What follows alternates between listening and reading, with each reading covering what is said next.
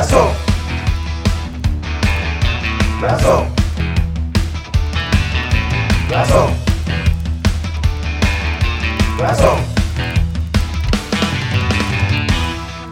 semangat OMK. Sebakso.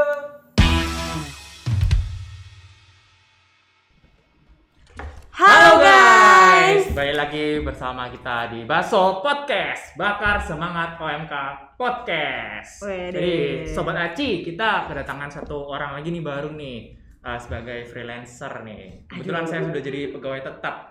Jadi mohon maaf ya, gimana ya? Aduh, agak deg-degan ya saya ya. Yang pegawai tetap kayaknya kelihatan ya baju dikancing. Iya, yang ini enggak dikancing.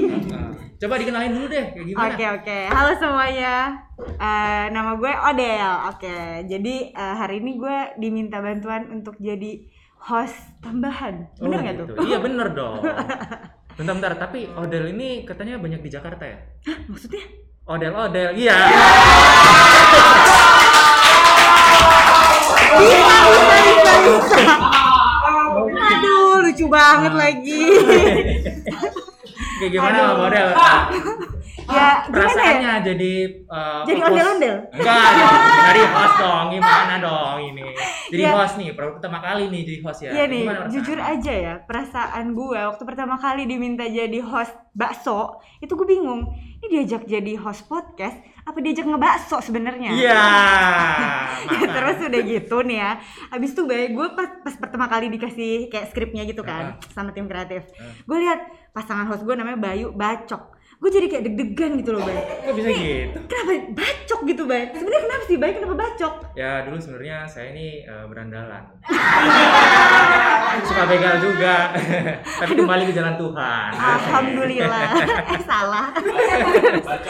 Bacok itu julukan dari teman-teman OMK Stefanus. Bayu Wicaksono. Iya. Beda. Salah. Oke. Jadi gimana nih, Bay? Kita hari ini mau ngomongin apa sih?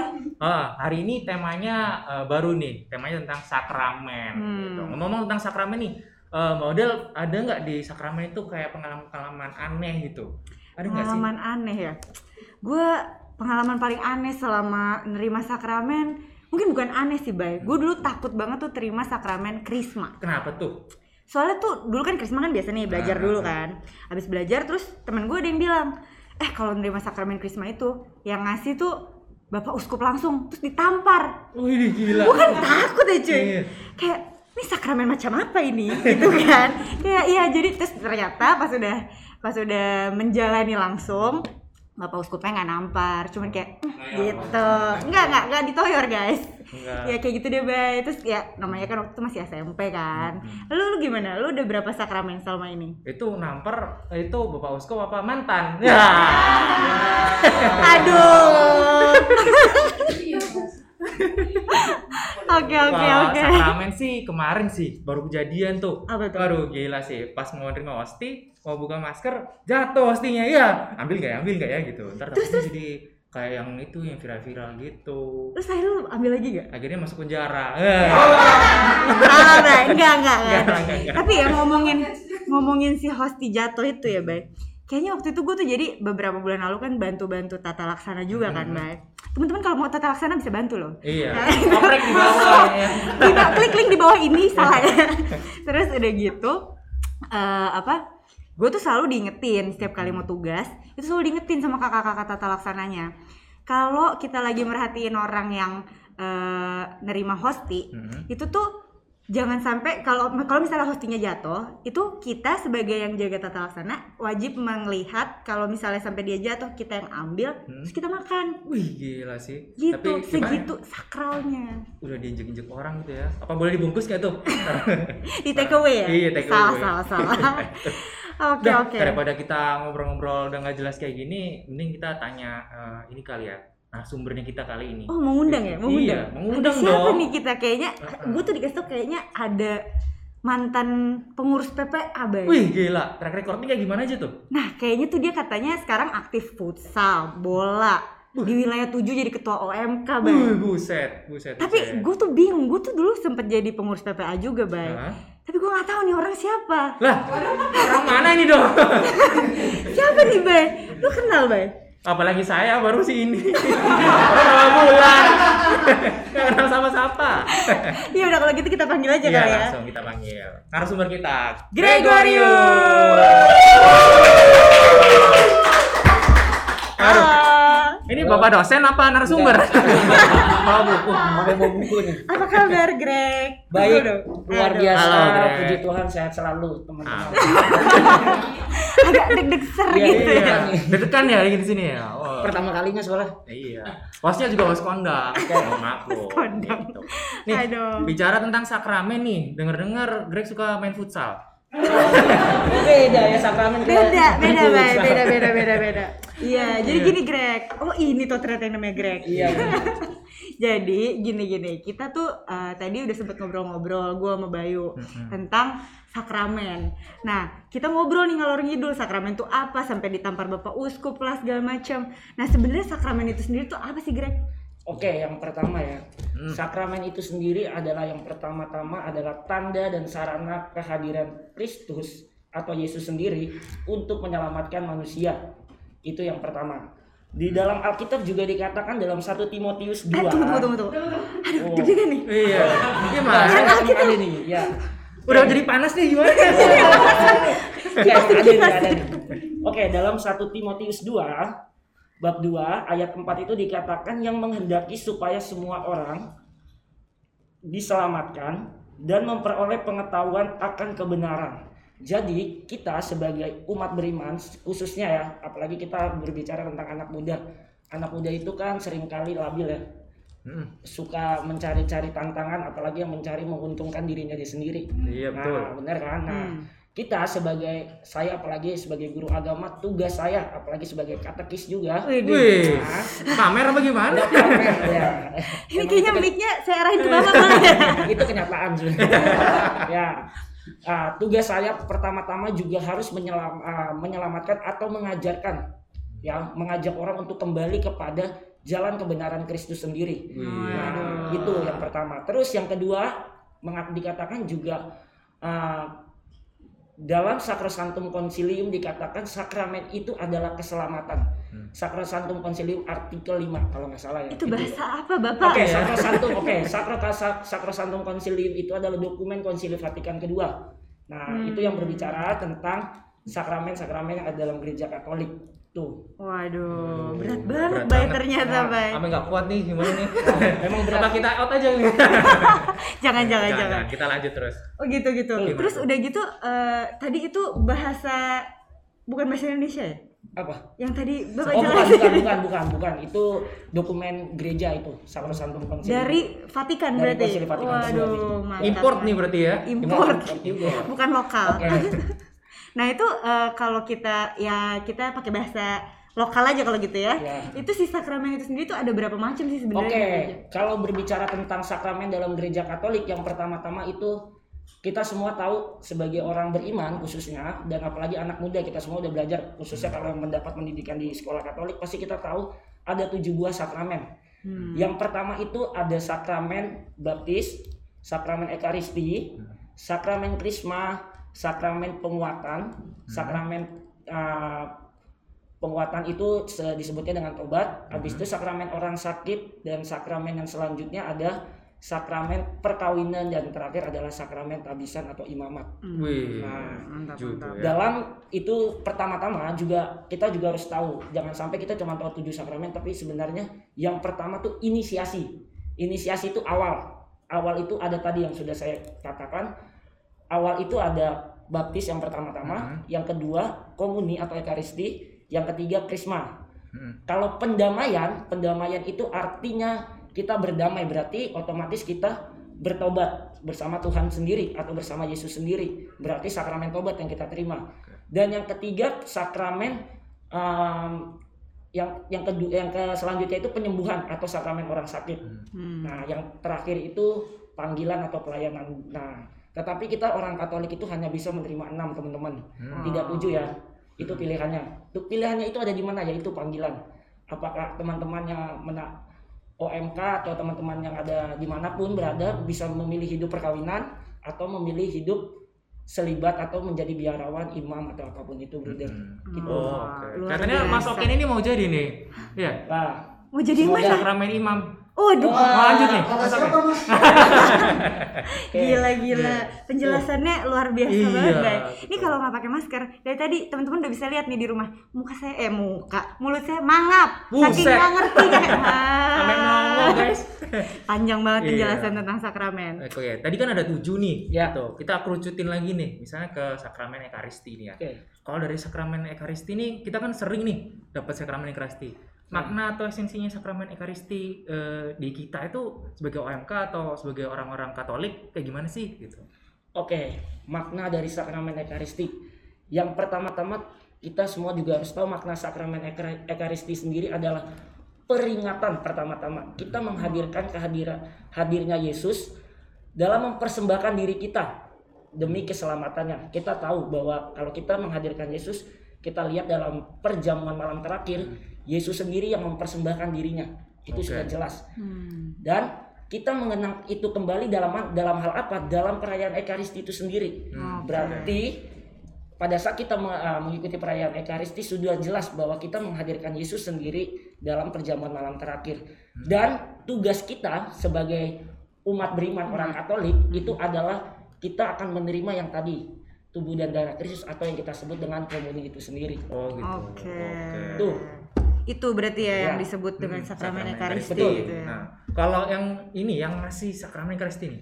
Nah, oke. Ada orang tertentu atau kita boleh nih. Nah, teman-teman di buku satu lagi yang saya sampaikan. Waduh, banyak banget bukunya guys. Saya promosi boleh ya? Iya, boleh. Nah, ini adalah Kitab Hukum Kanonik.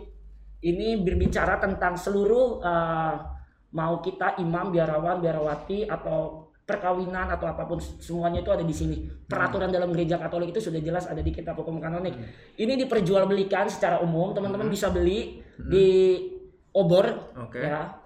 Kalau dulu ini saya kuliah itu langsung, jadi diajarin promosi lah. Jadi langsung dapat diskon. Sebenarnya lumayan mahal. Flash sale lah ya. Intinya betul. 12. Ini namanya Kitab Hukum Kanonik. Teman-teman bisa beli, pokoknya cari di online ataupun ada. Ya, Shopee, Tokopedia, Balapannya ada di bawah lah. Nah, judulnya apa Kitab Hukum Kanonik. Bisa ya ini. Ini yang menerjemahkan dari konferensi Wali Gereja Indonesia sendiri. Nah, kalau berbicara tentang siapa, nah di buku ini jelas, tadi saya dari tadi pagi udah baca sebenarnya. Waduh, harus baca dulu ya. Ya benar. Nah, jadi nggak salah kaprah nantinya ya. Oke, boleh. Kayak gimana? Siapakah yang berhak? Nah, di sini dikatakan jelas dalam Kanon 900 dikatakan pelayan yang selaku pribadi atau in persona Christi dapat melaksanakan sakramen Ekaristi hanyalah imam yang tertabis secara sah. Jadi sudah jelas yang bisa menerima, yang memberikan itu adalah imam atau romo sendiri. Jadi bukan siapa-siapa yang memberikan. Jadi imam, romo hanya boleh imam ya. Itu guys tuh. Sorry kalau gitu bapak-bapak prodiakon gimana tuh? Nah, kalau ditanya gimana? Bapak-bapak prodiakon itu mereka tugasnya membantu. Melayani. Nanti kan kita juga akan tahu ya, mereka itu kan tugasnya seperti dalam tugas-tugas gereja atau ada liturgia, koinonia, diakonia, itu semuanya jelas bahwa kita semua juga berperan ikut ambil bagian. Nanti ada di pertanyaan terakhir mungkin. Loh, kok tahu dia? Sampai kan dari mana? Pemain masa depan. Selain katekis ternyata pembaca masa depan. Ini peramal nih. Nah, ini nih aku mau tadi kan mulai dari buku nih gitu. Nah, ini ada fenomena yang lagi viral nih guys. Ekaristi online. Nah, gitu. Ini menurut pendapat si Greg ini Ekaristi online gimana nih? Jangan-jangan Ekaristi online masuk surganya online. Ya. Aduh. Gitu. Oke. Gimana nih?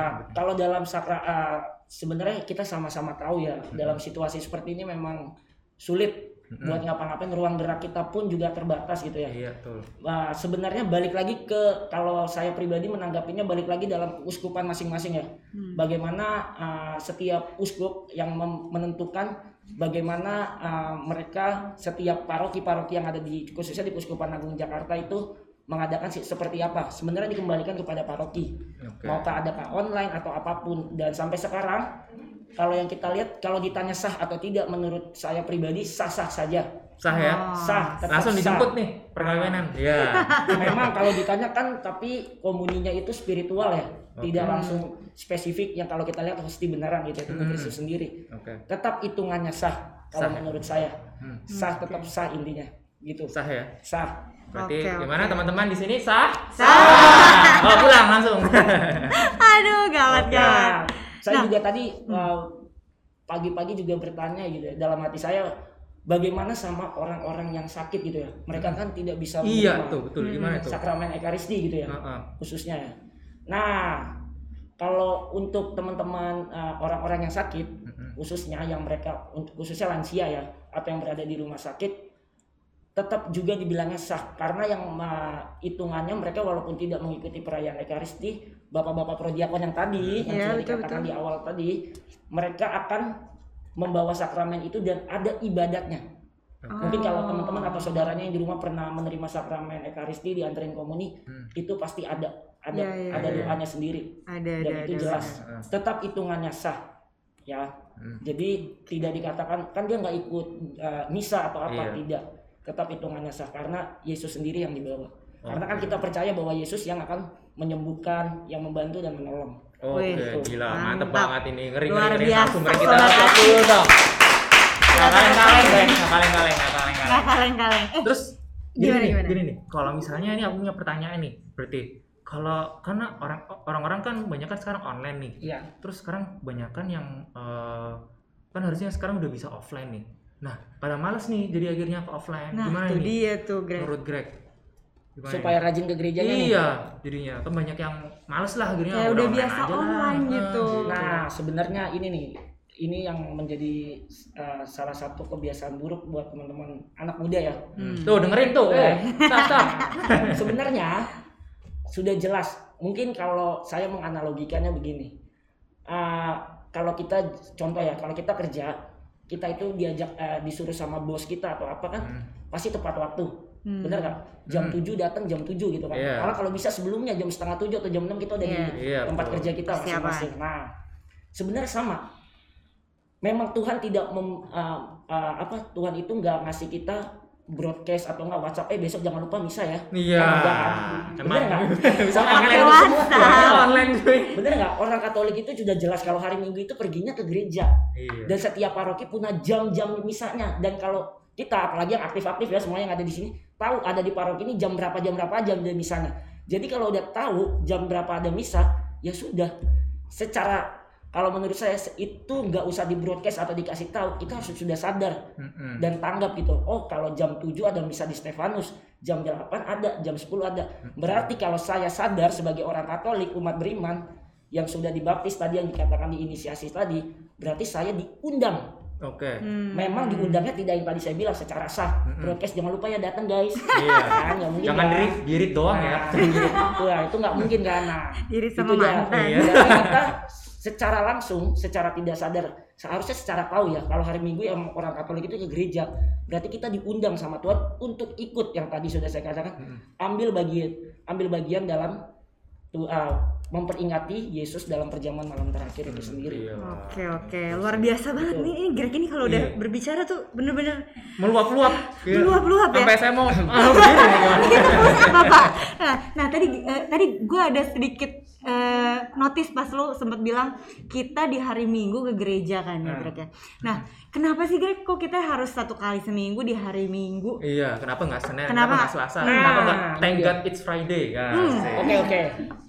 Kalau menurut pengalaman saya ya, saya juga menanggapi dengan pengalaman saya, karena kita sebagai orang-orang Katolik atau umat beriman tadi, dengan kita datang ke gereja di hari Minggu itu kita mengucap syukur pertama-tama. Dari hari Senin sampai Sabtu, bagaimana kita diberikan sama Tuhan pertama keselamatan, kesehatan, rezeki, keluarga yang baik-baik saja. Nah, terus mungkin teman-teman atau siapapun relasi kita yang masih ada lengkap. Makanya kenapa di hari Minggu kita datang ke gereja, itu berarti kita mengucapkan rasa syukur kita kepada Tuhan. Dengan apa ya tadi? Mengenang perjamuan yaitu Yesus sendiri yang hadir dalam rupa tubuh dan darah Kristus. Luar biasa. Mantap kali, ketepuk tangan dulu kita. Super sekali. Kita kembali lagi di Golden Ways. Salah. Sobat Aci. Nah, balik lagi ke Sobat Aci. Oke. Berarti gue sekarang balik lagi ke Greg dulu deh ya. Iya, Sobat Aci sabar ya di rumah ya. Dengerin aja dulu. Nih kalau misalnya tadi itu kita tentang hari Minggu ya.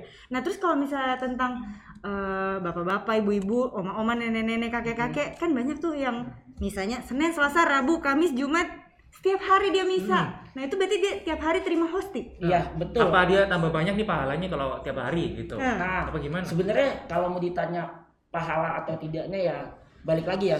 Kalau menurut saya percuma juga ya, seperti Tuhan mengatakan iman tanpa perbuatan hakikatnya hampa gitu. Wih, gila. Notes. Percuma kalau kita juga mengikuti perayaan Ekaristi setiap harinya, tapi kita tidak bisa memberikan Yesus sendiri yang hadir dalam kehidupan sehari-hari. Contohnya kita bertemu orang, menyapa orang, hal-hal yang sederhana aja, tapi itu tidak kita lakukan, itu menurut saya percuma, nggak ada. Percuma. Jadi menurut saya mau dia datangnya setiap hari, mau cuma datang di hari Minggu, menurut saya semuanya sama. Tinggal balik lagi. Kitanya sendiri yang tadi sudah saya katakan bahwa kalau kita yang menerima tapi kita melakukan apa yang sesuai Yesus ajarkan, ya berarti kita sudah melakukan itu. Gitu guys. Jadi iman tanpa perbuatan itu hakikatnya nonsens. Ya nonsense. Apa sih? Omong kosong. Oke. Itu. Terus ini pertanyaan selanjutnya nih, Greg. Apa saja sih buah-buah sakramen yang bisa dipetik? Ini apa sih pertanyaan? Buah-buah bisa dipetik. Petik buah. Kemarin nih kreatif. Apa sih ini? Gitu. Oke. Tapi gimana tuh? Kalau ditanya buah, sebenarnya buah-buah dari sakramen sendiri yang pertama-tama itu sakramen Ekaristi itu menjadi pertama itu menguduskan. Kenapa dibilang kudus? Nah, kudus itu yang pertama-tama bagaimana kita sudah menerima sakramen Ekaristi. Itu berarti kalau kita sudah memakan secara otomatis kita secara itu kudus. Berarti Tuhan mengharapkan kita hidup tanpa dosa. Tanpa dosa bukan berarti benar-benar nggak boleh buat dosa, tidak. Suci banget gitu ya. Tapi kalau bisa kita serupa sesuai dengan kisah penciptanya. Tuhan menciptakan manusia itu serupa dan segambar dengan Dia, secitra dengan Dia. Itu sudah jelas, makanya Tuhan mengharapkan kita itu hidup kudus. Yang pertama, yang kedua serupa dengan Allah. Okay. Serupa dengan Allah itu sama. Tadi saya sudah katakan bahwa kita diharapkan untuk serupa dengan Dia. Nah, serupa ya berarti Tuhan mengharapkan kita sesuai dengan Dia, ya, melakukan apa yang diajarkan dan melakukan tindakan sesuai dengan apa yang Tuhan ajarkan.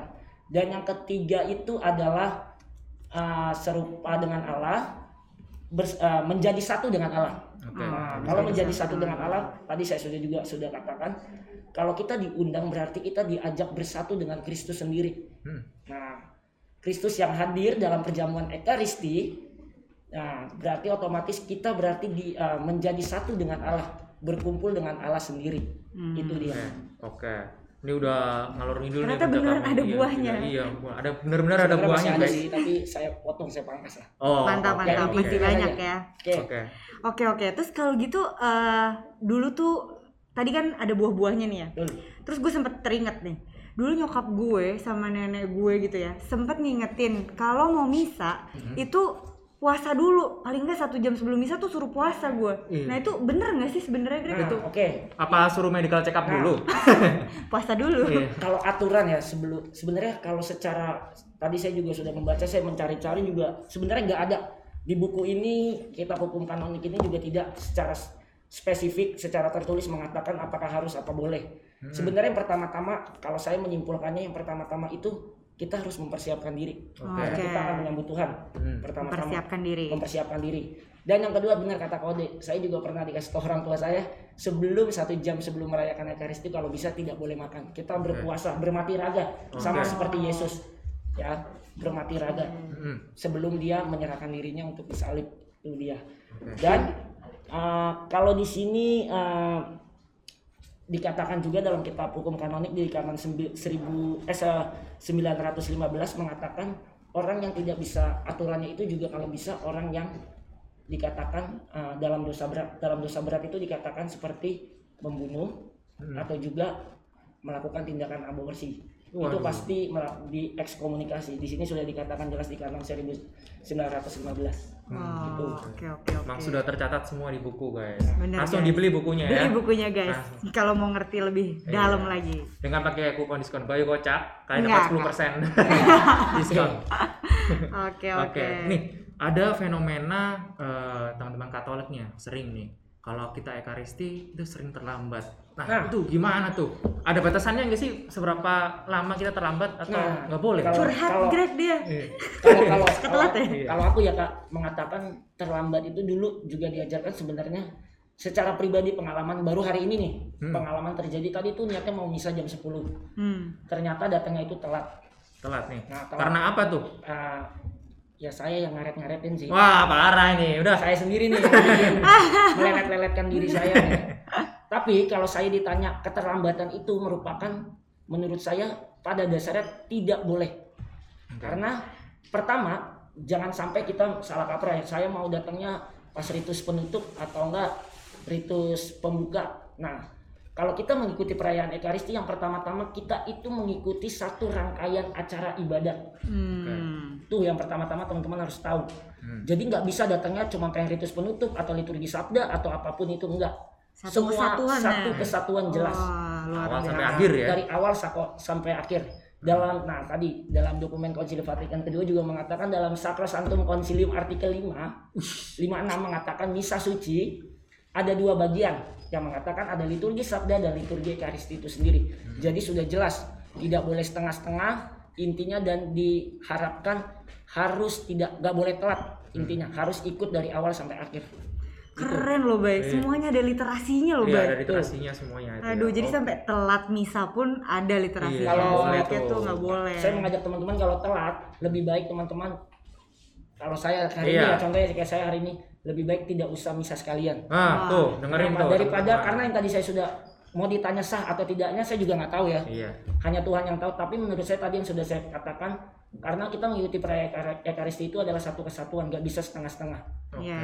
Ditambah lagi sebelumnya ada persiapan tadi ya. Ada persiapan. Kalau kita datangnya udah tergesa-gesa atau apapun ya itu nggak bisa. Setuju. Oke. Nah, nih kalau misalnya teman-teman yang non Katolik ada yang mau ikut misa gitu, kira-kira menurut Greg gimana? Oke, kalau yang non ya sudah dikatakan jelas, apalagi kalau mereka juga pengen menerima ya. Nah, ini nggak bisa sebenarnya. Mengapa nggak bisa? Kita sudah jelas ya. Mungkin kalau sekarang ini atau kita pernah misa apapun ya, perkawinan atau apa di luar, sudah dikatakan sama lektornya mengatakan yang boleh menerima sakramen Ekaristi orang-orang yang sudah dibaptis dan menerima sakramen Ekaristi atau komuni sendiri.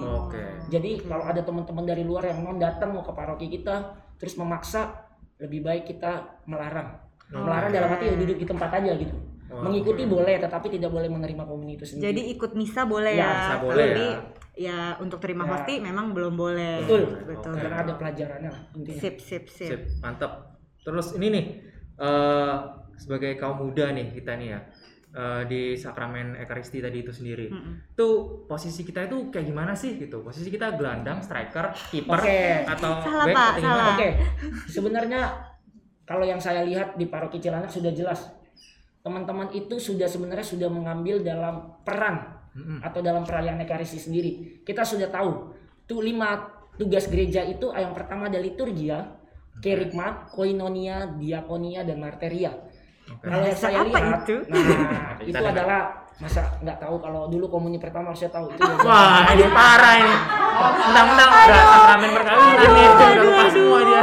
Bohong loh teman-teman. Nah, kalau saya lihat di paroki kita khususnya di Cilandak, teman-teman OMK sudah mengambil peran dalam liturgia. Mengapa liturgia? Karena liturgi sendiri teman-teman yang saya lihat, teman-teman sudah mengambil dalam peran tata laksana.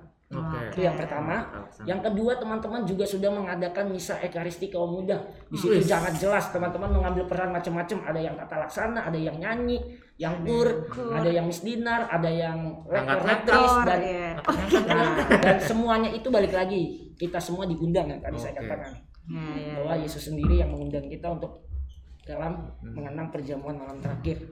Luar biasa. Berarti emang benar-benar teman-teman sobat Aci nih ya, buat yang belum pernah terlibat langsung di misa Ekaristi kaum muda. Nah, itu bentuk pelayanan dalam sakramen Ekaristi langsung loh, Bang. Langsung harus tuh. Jangan cuma di luar doang, rokok-rokokan doang. Aduh, gimana? Ekaristi malah ngerokok. Tidak menjadi contoh itu. Iya, boleh ya. Tuh, nah kita kali ini abis ini mau main game nih. Kayaknya tadi udah panas ya, udah panas. Kita kayaknya mau main game dulu nih Bang. Aduh, ada pertanyaan. Ayo, gimana? Penonton. Ada yang mau nanya. Oke, Bang Greg, ini mau tanya. Sebenarnya itu kalau kita mau menerima sakramen komuni itu diharuskan menerima sakramen tobat dulu atau enggak? Oke, kalau ditanya, nah boleh nih pertanyaannya. Yo, bagus banget. Luar biasa. Ya. Kita kasih 2 juta rupiah di potong pajak. Dari mana? Khususnya di paroki Cilandak yang saya tahu, sebelum pandemi itu sebenarnya ada dibuka, khususnya di hari Sabtu itu sebelum menerima kita mengikuti perayaan Ekaristi itu biasanya setengah jam sebelum misa itu Romo mengadakan pengakuan dosa. Oke. Nah, tetapi pada dasarnya kenyataannya juga yang kita lihat kebanyakan itu tidak dibuka. Dibuka dengan pengakuan dosa. Kenapa gitu? Nah, itu saya juga kurang tahu mengapa. Tetapi yang jelas ingin saya katakan bahwa kalau kita sebagai manusia itu adalah orang-orang yang berdosa, itu udah pasti ya. Nggak mungkin kita ini suci yang tadi saya bilang kudus atau apa tidak, ya. Tetapi dengan kita menyambut Yesus sendiri yang di dalam bentuk komuni suci, pertama-tama juga yang kita harus tahu adalah Tuhan juga akan mengampuni dosa-dosa kita. Bahwa jelas kalau kita ikutin yang tadi perayaan Ekaristi, di situ ada mengatakan bahwa apakah kita orang-orang berdosa? Kalau kita orang berdosa, kita mohon ampun. Romo mengatakan. Terus di situ saya mengaku. Ya, nah, betul. Di situ sudah jelas mengatakan. Makanya kalau bisa ya datang Ekaristi jangan setengah-setengah. Oh, itu tadi ya satu rangkaian ya. Satu rangkaian, Pak. Jadi tidak bisa kalau karena sudah jelas di situ mengatakan percaya nggak percaya ya, kalau menurut saya kita sudah diampuni lah intinya dosa-dosa kita dengan kita layak menerima tubuh dan darah Kristus. Tetapi yang tadi saya bilang kalau dalam kondisi dosa berat itu tidak diizinkan. Ya berarti makanya kalau ikutin misa dari awal itu yang tadi disebut ritus tobatnya itu yang saya berdosa, saya sungguh berdosa. Oh itu baik, 3 kali sampai sungguh-sungguh berdosa. Harus ya itu ya. Jangan sampai kayak lagunya kalian semua suci aku penuh dosa. Beda. Oke. Kita main game dulu deh nih. Gimana nih? Oke. Yo, main game. Nih, kreatif mana kreatif? Oke. Jadi kita main game disorder. Nanti host sama narasumber pilih salah satu nih dari 2 opsi yang akan dibacakan. Oke. Cepat ya, waktunya enggak lama-lama. Oke, langsung ke pertanyaan pertama. Gunung atau pantai? Gunung. Terus tiga-tiganya gunung ya.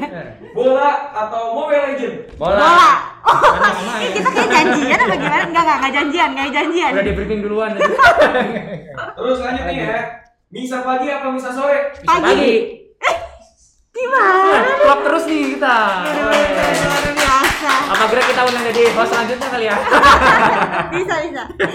Menjadi umat biasa atau aktif melayani altar? Aktif melayani altar. Ragu-ragu ya lu, Bay.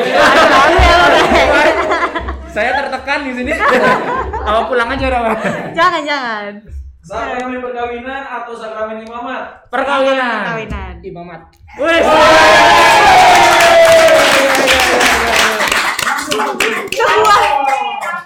Sebuah pilihan yang harus diaminkan. Aminin bareng-bareng. Gregorius mohon langsung diarahkan. Iya. Mari. Luar biasa.